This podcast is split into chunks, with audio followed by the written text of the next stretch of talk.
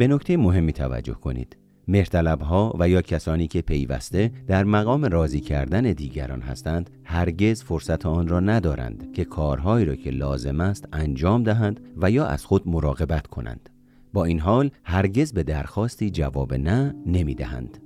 مهرطلب‌ها اغلب از کلمه نه در کلامشان استفاده نمی‌کنند. اگر شما هم مهرطلب و در مقام خوشنود کردن دائمی دیگران هستید، به هیچ درخواستی جواب نه نمی‌دهید. هر درخواست، خواسته و دعوتی را می‌پذیرید.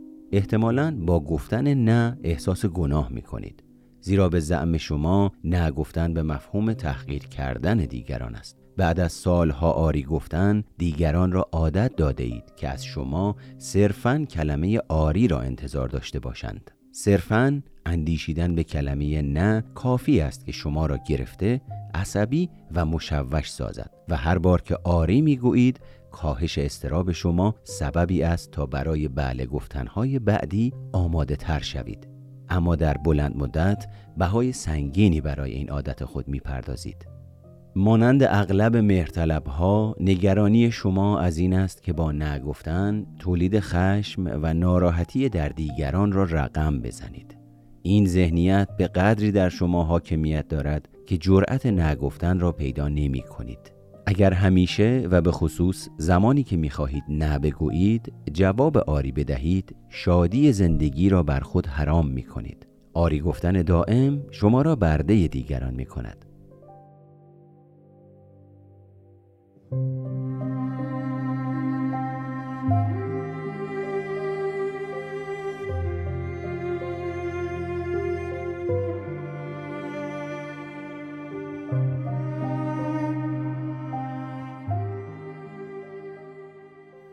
اجتناب شما از نگفتن می تواند با عزت نفسی در ارتباط باشد که فکر می کنید با کاری انجام دادن برای دیگران به آن دست می یابید. با نگفتن احساس می کنید که فرصتی برای راضی کردن دیگران را از دست می دهید.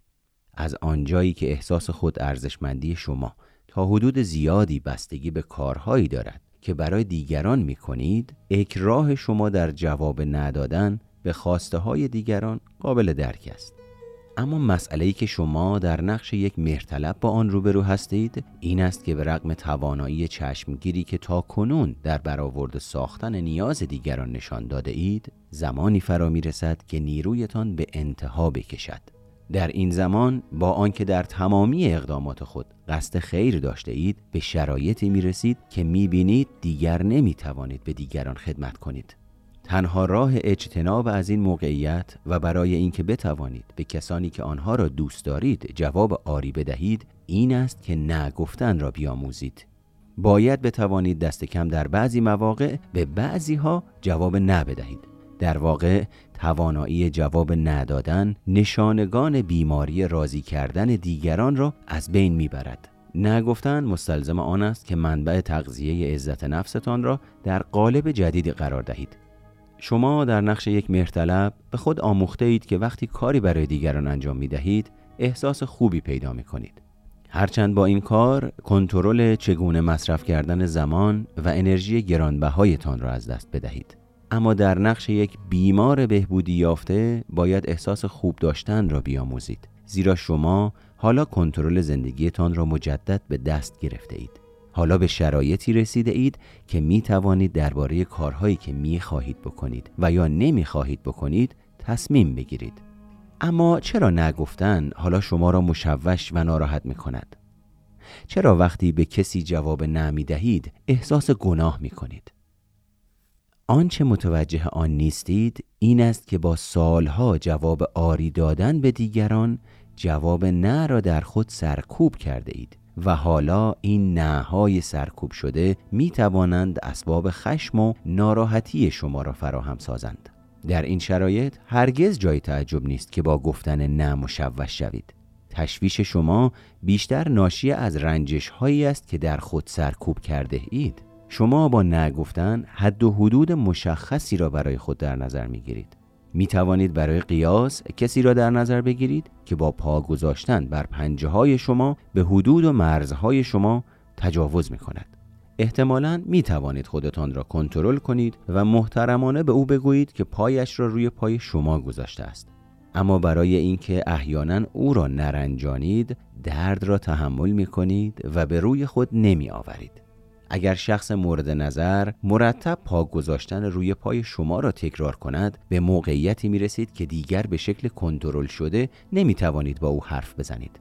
هرچه بیشتر به روی خودتان نمی آورید، بیشتر خویشتنداریتان را از دست می دهید. به جایی می رسید که بگویید دیگر نمی توانم تحمل کنم. در این زمان صدایتان را بلند می کنید. وقتی به خود اجازه نگفتن می دهید، به بعضی ها و در مواقعی قدم مهمی را در راستای بهبودی خود برداشته اید. و وقتی به خود اجازه می دهید که نه بگویید، بار سنگینی را از روی دوشهای خود بر می دارید. این بار که می خواهید نه بگویید، به این اندیشه های اصلاحی توجه کنید.